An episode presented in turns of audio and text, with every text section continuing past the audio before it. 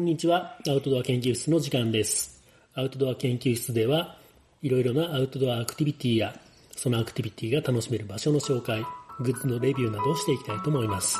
よろしくお願いします。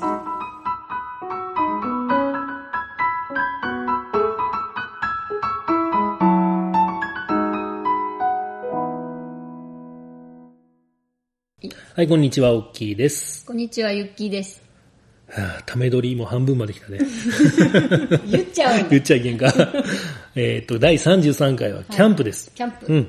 この間ね、第32回で、うんえっ、と、バイクでスサにツーリング行きましたっていう話をしたんだけど、そこからの続きで、うん1日で帰ってこずに、うんえっ、と、スサからの帰り道の途中になるんだけど、うん。島根県の水戸うん。っていうところにある水戸自然の森うん。っていう、まあ、山の中のキャンプ場うんでキャンプをしてきましたね。うんその様子についてお話しするのが第33回はい。になります。うん。で、えっ、と、まずね、水戸自然の森っていうのが、うん。まあ、山の中とはいえ、えーっと、道中通った新入山うん。ほど高くはない感じだね。うんうんそうだねだけちょっと降りるちょっと、そんなに涼しくはなかったかな？着いた時は、暑いにしては涼しそうかね。やっ。ぱ、あの日が暑すぎたけってこともあるね。まあ、新入山は涼しかったけどね。涼しかったねうん。まあ、水戸自然の森は着いた時は、まあ、ちょっと、ちょっと動いたらじっとり汗かくかなっていうぐらいな感じだったね。うんまあ、さすがに朝はね、涼しかったけどね。うんうん。で、ここはね、あのー森の中で川が流れてて、うん。でその川にね、多分このキャンプ場の人がヤマメを放流しおるんかな。多分そうやと思う。ね、普通だってヤマメ釣りするって言ったらね、観察とかが、うーん。あでもでもなんか観察観みたい察、な。観察っつうか、まあ、これね、ヤマメ釣りがね、えっ、と、キャンプ場に多分500円払ったらうん。できるみたいな感じだったよね。そうそうう。ん。今回はせんかったんだけどね。竿付きだったね竿付きそう、竿とかも貸し出してくれて、多分餌釣りなのかな？餌なんやったかな？餌やったかな？見てないけどわからんね。んまあこういうところのね、ヤマメ釣り多分餌に、あの、イクラとか使ってあ釣る感じのやつじゃないかなと思うんだけどね。うん。そういうふうなね、釣りも楽しめるキャンプ場です。で、サイト料が300円ぐらい。えっとね、フリーサイト、フリーテントサイトは310円か320円かだ。うん。で、モンベルの会員証を持ってる人はうん。300円だう。ん。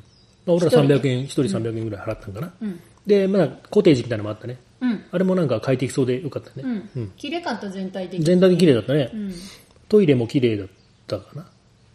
まあ普通トイレもかな。甘甘か。っていうね、えーっと、キャンプ場に行きまして、うん。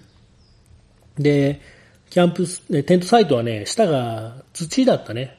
砂利混じりの土っていう感じ。まあちょっとテント張りたいなって思うところは、ちょっと砂利を避けて、綺麗に整地してからテントを張る感じになるのかな？そうだね。ちょっとペグが入りにくい。そうだね。一番あれだったのは、ちょっと芝のサイトに比べてペグが刺さりづらいけん、ここはあの、アルミのさ、ハンマーとかじゃ結構厳しいぐらいな感じだったかもしれないね。ちゃんと鉄のさ、重いハンマー使わんと、ペグが刺さらんぐらいな。そうだってペグも、あの、付属のしょぼ屋のペグあるじゃん。うんあれは入らん。あ、曲がっちゃう。うんっていうぐらいのところだったね。まあ、あの、自立するテントだったら別に対してね、ペグなくってもさ、そうなんよねいいんだけど、うん。今回結構みんな自立しないテントを使っとったね。自立しない俺もね、あの、いつものドマドームって自立をするテントを基本的には使うんだけど、あいつ実は夏暑いんよ。あ、そうなん。うん、ドマドームライトってのとドマドームメッシュってのがあって、うん。メッシュの方は夏も結構涼しいらしいんだけど、俺らのドラマドマドームライトって言ってメッシュじゃないやつなのね。だから結構夏はね、朝方クソ暑いんよ。うん。なので今回ドマドーム持ってこずに、うん。忍者タープとうん。忍者ネストうんっていう組み合わせでうん。寝たんだけど、当然タープだから、うん。こいつペグを刺さらんと立たんのね。うん。うんなのでまあ一生懸命苦労して、苦労してっていうか、まあ俺はちゃんとね、あの、重たいハンマー持ってっとったけん、んペグもちゃんと市販のね、ちょっと強いやつに持っとったけん、全然いけたんだけどね。うん。ユッキーはなんか新しいテントだったね。そうそう。私、いつもあの、ど、えっ、と、なんだったっけ？ソロドームっていうのを使ってて、うん、バンドックね。バンドックの、バンドックが大好きで。ソロドームは自立するけど、うん、激安なんよね、バンドックってね。そうなんよ。ソロドームがいくらだったっけ？えっ、とね、7000円ぐらい。ああ、安い。うん。で、今回、同じくバンドックうのん。ソロティピテントティピーね。ティピうん。をがな、買ったなんぼだったの？それ、1万いかへんぐらい。え？あれ？TP の方が高い？んそうだよあ、。そうなんじゃ。んへえ。まあ、でもインナーもあるし白いよね。ね可愛いのうんあれ半分、インナーが半分メッシュで、半いや、インナーもフルメッシュで、あ、半分、えっと半分、。半分、えっと、室内の半分をうん。使う感じね。そうそうそううん。あれいいね。あれいいよ半分が土間になってるって感じよね。うんなんかあの、いろいろある天幕とか TP テント出してるけど、うんうんうん高いじゃん、すごい。3万ぐらいするよね。高いね。インナーも入れて。うん。でそれがさ、多下手すりゃインナーなしで3万したりするのそうよ、2万ナムとかするから、質はね、全く変わらない。ええやつ見てないのそれで。それは嘘よ。そういうのはもう、あの、ジャロに、ジャロに言われるよ。使い勝手うん。とも多分一緒。だから見てないのに言っちゃダメだってそういう？こと。使ったことないからね。見たことあるけど、うん使ったことないから豊かね。そうね。見たことあるの？見たことはある、どっかの、あれ、あれ TP、あれやな。遠目かい。そう、ダメだ。みんあなみんな信用しちゃいけんやつだダメダメ。うんでもね、あの、いいよ、すごい。バンドックは。まあ、気使い捨て感に気に入っとんならいいよ。うん使い捨て感って言ってしもうた。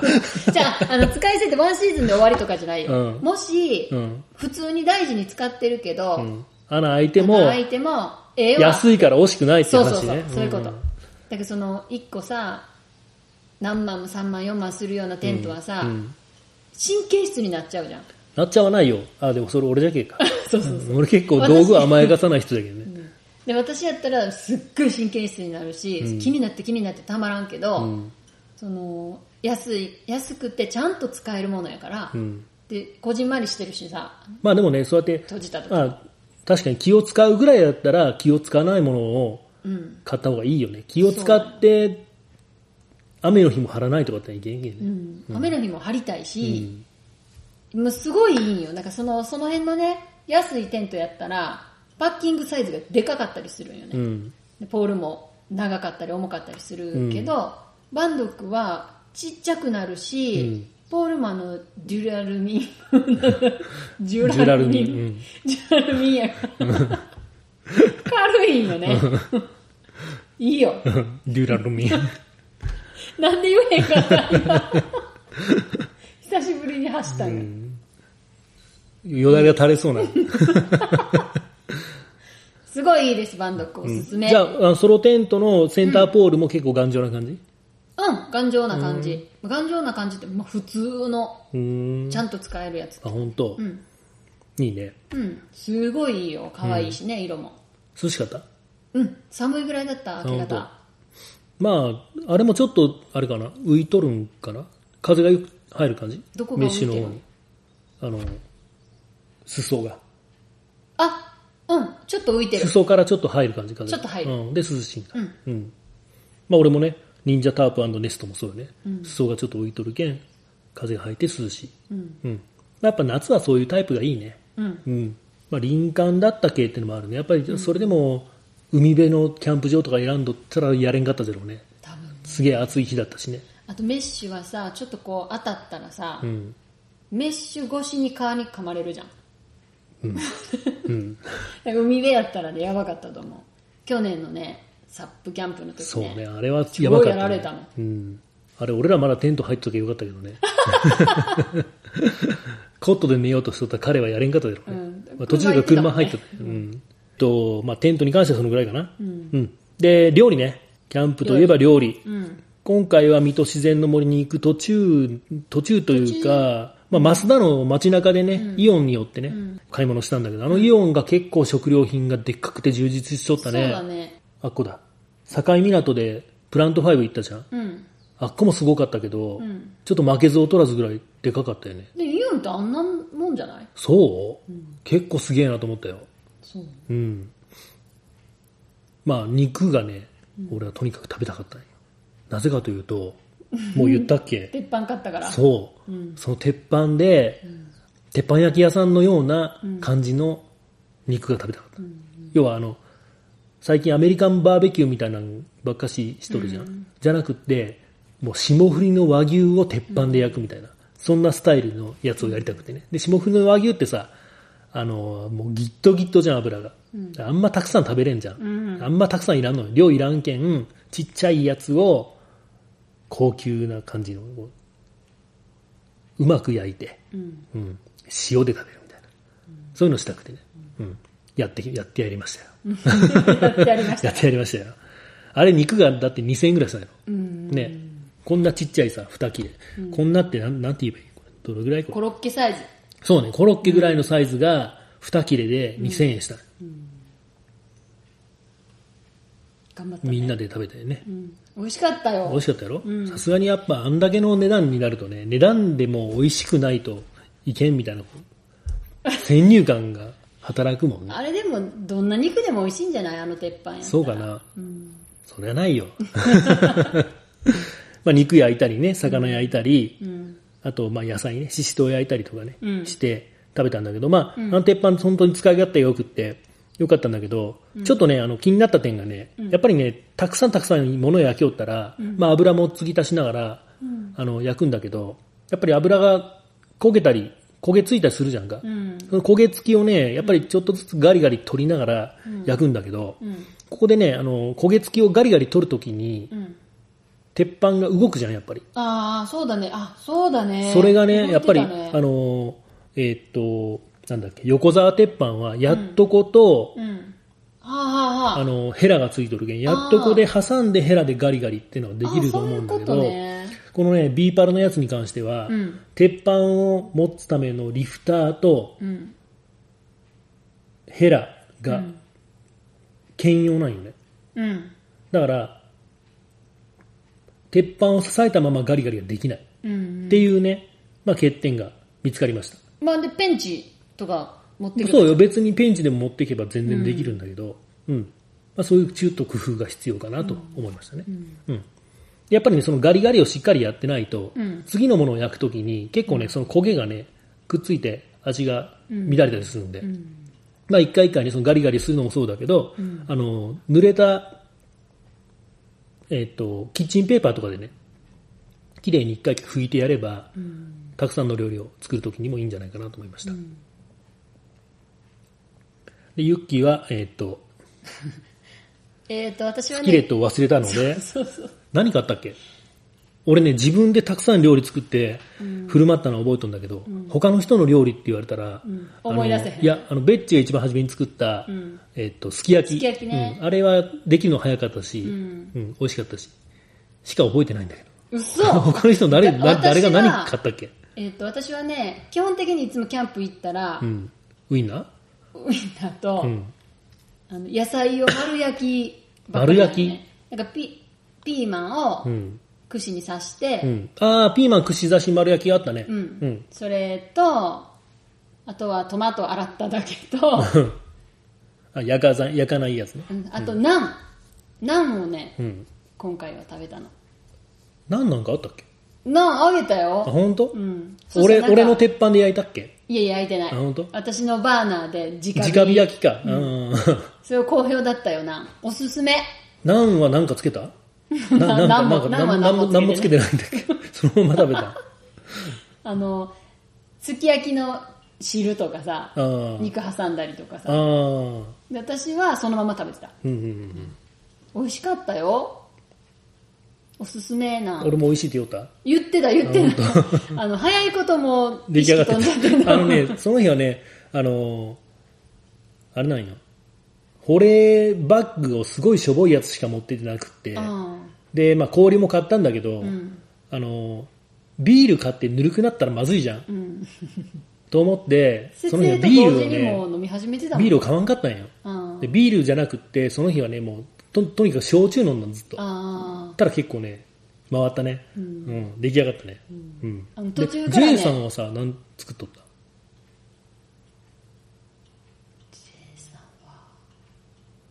何も作ってない何んじゃない作ってなかったっけ？覚えてないよね。覚えてないね、何も作っあ、あれだ、焼肉、なんかタレ付きの焼肉なんかを買っとったね。俺の鉄板で焼いたわ。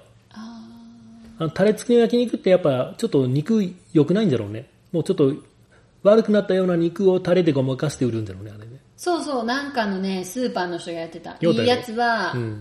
そのまま出すけどどんどん調理してうん。で、やっぱ俺が買ったさ、高級の和牛と比べるけんかわからんけど、やっぱあまり美味しくなかったね。うん。まあでも鉄板焼きやしなんかその補正がかかってた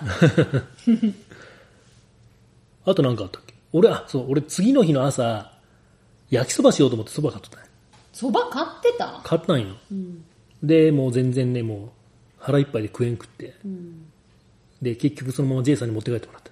うん J さん車だったけん、結構でっかい、いいクーラーボックスを持ってきとったけん、そのままこれ家持って帰って食べっつって、うんそのままあげたんよ、そばがね。ぐらいかな、料理は。ぐらいかな、うん。夜中に遊びよったらね、うん。セミの脱皮が見えたね。うんそうそうそう、よかったね。あれはよかったね。あと白マダラ、あしヘビね。ヘビね。うん。すっごいお気に入りだったね。あれね、俺、すげえね、あの、白マダラに関してはう、ん。申し訳なさがすごいあってね。うん。覚えとるサリーのこと。ああ。サリー噛まれたんやったっけ？サリーだっけ？違うわ。えーもう一個仙台じゃ先代の、ね、えっとね、あいつ。ジョジョの第2章に出てくるやつ。えー、えーとねサウザサウザーじゃないよ。ーあれ？で、そんな名前。そんなのサウザー？シーザー、シーザー、あシーザー。うんシーザーが、うんえっと、シーザーが星の子におるときにね、うんあの、星の子の管理棟の裏に、この白マダラがおったんよ。うんあの、木をどけたら丸まっとったんよ。うんで、俺はその時白マダラって知らんくって、柄がちょっと、こうね、マムシっぽくも見えるじゃん。あマムシの子供だと思って、すぐ見っけてすぐ頭を潰したの俺。うんで、なんか頭潰れとったけど、まだもう少し生命力あるじゃん、ヘビって。まだちょっと動きおったけん、んちょっとシーザーと遊ばせたんよね。うんで、それを動画撮ってみんなに見せたりしよったんだけど、で、たらいろいろ Facebook とかで、あの、見せたりしおるうちに、これマムシじゃないよっていうことになって、で、調べたら白マダラっていうヘビで、うんこれすげえ珍しいんだって。幻のヘビって言われとるうん。感じで、しかもなんかすげえおとなしいんだって。うん。で、人に噛みついたりすることもないんかな？わからんけど。うん。で、そういうおとなしい、別に毒もない、いい蛇なのに、出会い頭に頭ぶぶっ潰してしまって、申し訳なかったなっていうのがずっとあったけん、また白マダラに会えてよかったなってことですげえ可愛がってあげたわけよ。すっごい可愛かったよ。もう可愛い可愛いって本当ね、あの、ハンナとかにね、あ、可愛い可愛い可愛いってやるぐらい、うん。すっごい可愛がってた。もうみんなうざがってたもんね。もうええって、もうええってって。そうね、だいぶね、手でね、こうやってなでなでしてやって、で、森に返してあげたのね。うん。終わり。あの、サイトのね、真横に川が流れてて、うん。夜はね、すごい川の音がね、あ、そうね。すごかった。うん。で、夜さ、夜じゃけわからんかったってのがあるし、着いた時はそんな夜じゃなかったけど、あんま気づかんかったんだけど、ん次の朝起きて川を見に行ったら、うん。あの、やっぱ汗だくになって、こう手とか洗いに、顔洗いに行ったりしたらさ、うん。すっごいいっぱいヤマメ泳ぎよった。うん。ねすぐわかるぐらいね。上から見たらすぐもういっぱい見えるのぐらいね、泳ぎよったけん。ここでまあ、500円。500円で釣りしたら、まあ500円で全然元取れるぐらい多分釣れると思う。う。うんん楽しそうだったね、それもね。うん次行ったらやってみてもいいかもしれないね。そうだね。うん。で、ここ良かったのはゴミあ、回収してくれるのが素晴らしかったね。ね素晴らしい。うん、大体ね、そのゴミってね、キャンプ場って、あの、持って帰ってくださいって聞くのが多いんだけどね無料で、まあ、ちゃんと分別さえうんちゃんとしとけば、捨てて帰っていいですよっていうところでね、それは助かったね、すごい。バイクにとってはすごい助かるよね。うん車だったら別に持って帰れんこともないけどね。うん。バイクのキャンプに関しては、まあ、ゴミはね、そうやって引き取ってくれるところはとてもありがたい。ねうん。いいところだったね。うん、であの管理人さんもすごい朝6時ぐらいからうん。8時、夜の8時ぐらいまで。そうそうそう、すごいよね。うちなんてね、朝8時半9時に来て5時に帰るのにね。であとね夜ホタルがいたね。あ、マジで？見たよえ、ほんま？覚えてねえ。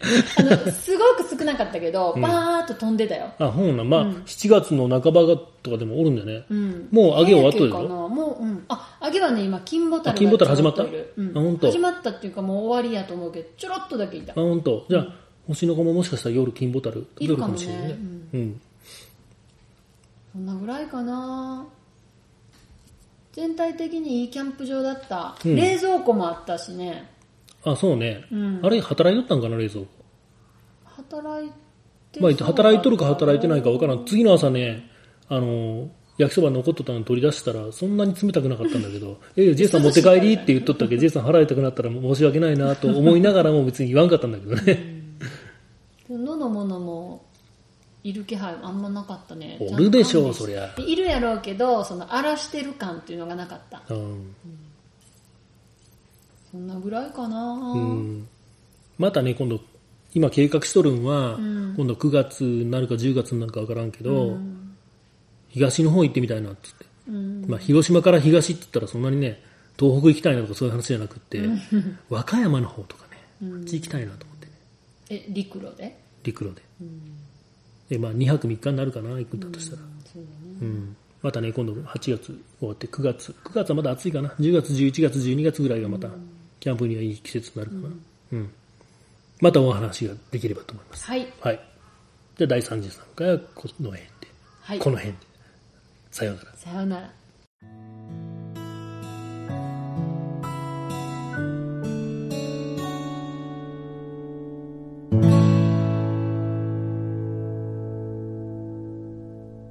はい。じゃあ最後にちょっと告知ですね。うんうんフォレステラからイベントをお知らせうんですね。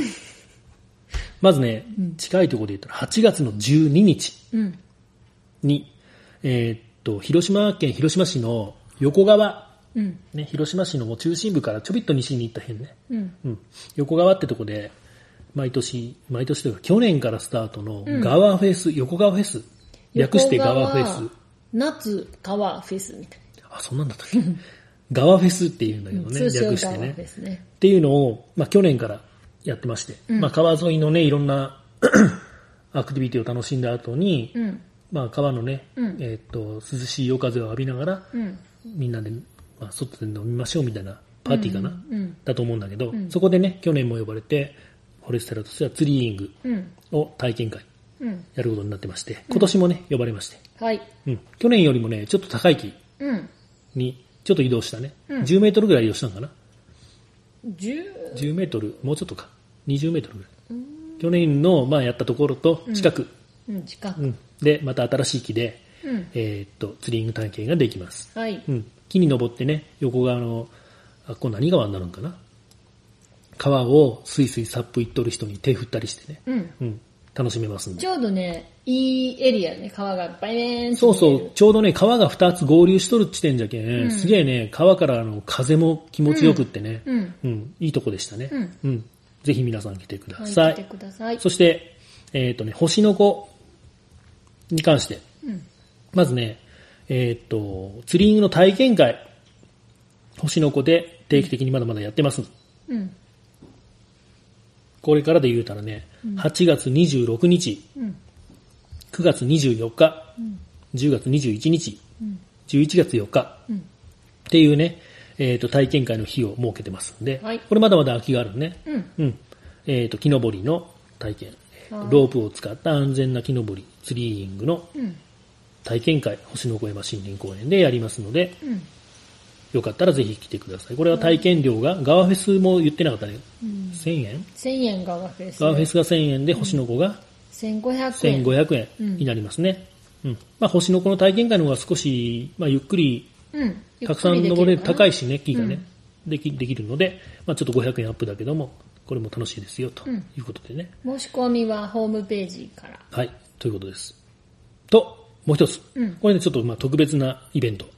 10月13日は星の子でキャンプイベントやります。うん。星がね、新月ということで、うん。星が綺麗に見えるので、うん。うん。10月13日に星の子で星を見ながらキャンプイベントをしましょうとうん。いうことになってまして。はい。うん。料理の提供何品か提供しますが、まあ皆さんね、えーっと、自慢のキャンプ料理を作って、うん。うん、交流を深めてもらってもいいし、うん。うん、みんなでまあ仲良く星を見ましょうとうん。いうキャンプ。はい。まあ緩い感じだね。その別にね、タイムスケジュールが決まっとるわけでもないし、交流みたいな感じそうそう、みんなそれぞれにね、話したい人と話してくれればいいし、うん。うん。酒飲んでみんなで騒ぎましょうというね、そんなまあ緩い星の子のキャンプイベントが10月13日にあります。これもまあね、参加者募集中ですと。うん。Facebook でイベントページを作っているので、うん今見ろって話だね。うんちょっと私ね、ここ電波が弱くて、ああ、ソフトバンクか。ソフトバンクディスらないで。星の子はね、ソフトバンクがいまいちな感じでうんいまいちよ、ドコモはバリバリ入りますうん。そして au は全く入りません。っうんていう状態なんだけど、実は今ね、au がアンテナを立てるっていうね、計画がありまして、うん。今、もう多分もうすぐね、えっ、と、星の子山の森林公園の公園内に au がアンテナを立てます。うん。ので au もバリバリ入るようになります。星と焚き火と私っていうね、イベントタイトル、星の宴、星と焚き火と私キャンプっていうタイトルでイベントが立ってますんで、そちらに詳細載ってますんで、うん。見てみてください。これ値段書いてないじゃんか。まだもしかしたら、値段決めてなかったね、まだね。うん。うん。あ、そうだ、サイリウムで遊んだりって書いてあるね。うん。うんカメラをね、シャッター開けっぱなしで星を撮るっていう技術を使って、シャッター開けっぱなしで、サイリウムってね、あの、オタクが使うやつね。オタク踊りするとき使うやつね。ああ、それサイリウムっていうの？うん。うんあの棒ね。うんうん。光る棒。うんあれを使って、まあ、あの、空中に文字を書いてうん、写真撮って遊んでみたりしましょうねっていうことも計画してました。今、思い出しました。うん。まあ、値段とかね、詳細決まったら追って、このページに書いていくし、このラジオでも喋ろうと思いますので、はい、またよかったらね、気にしていてください。興味ありしといてください。ということでした。告知でした。はい。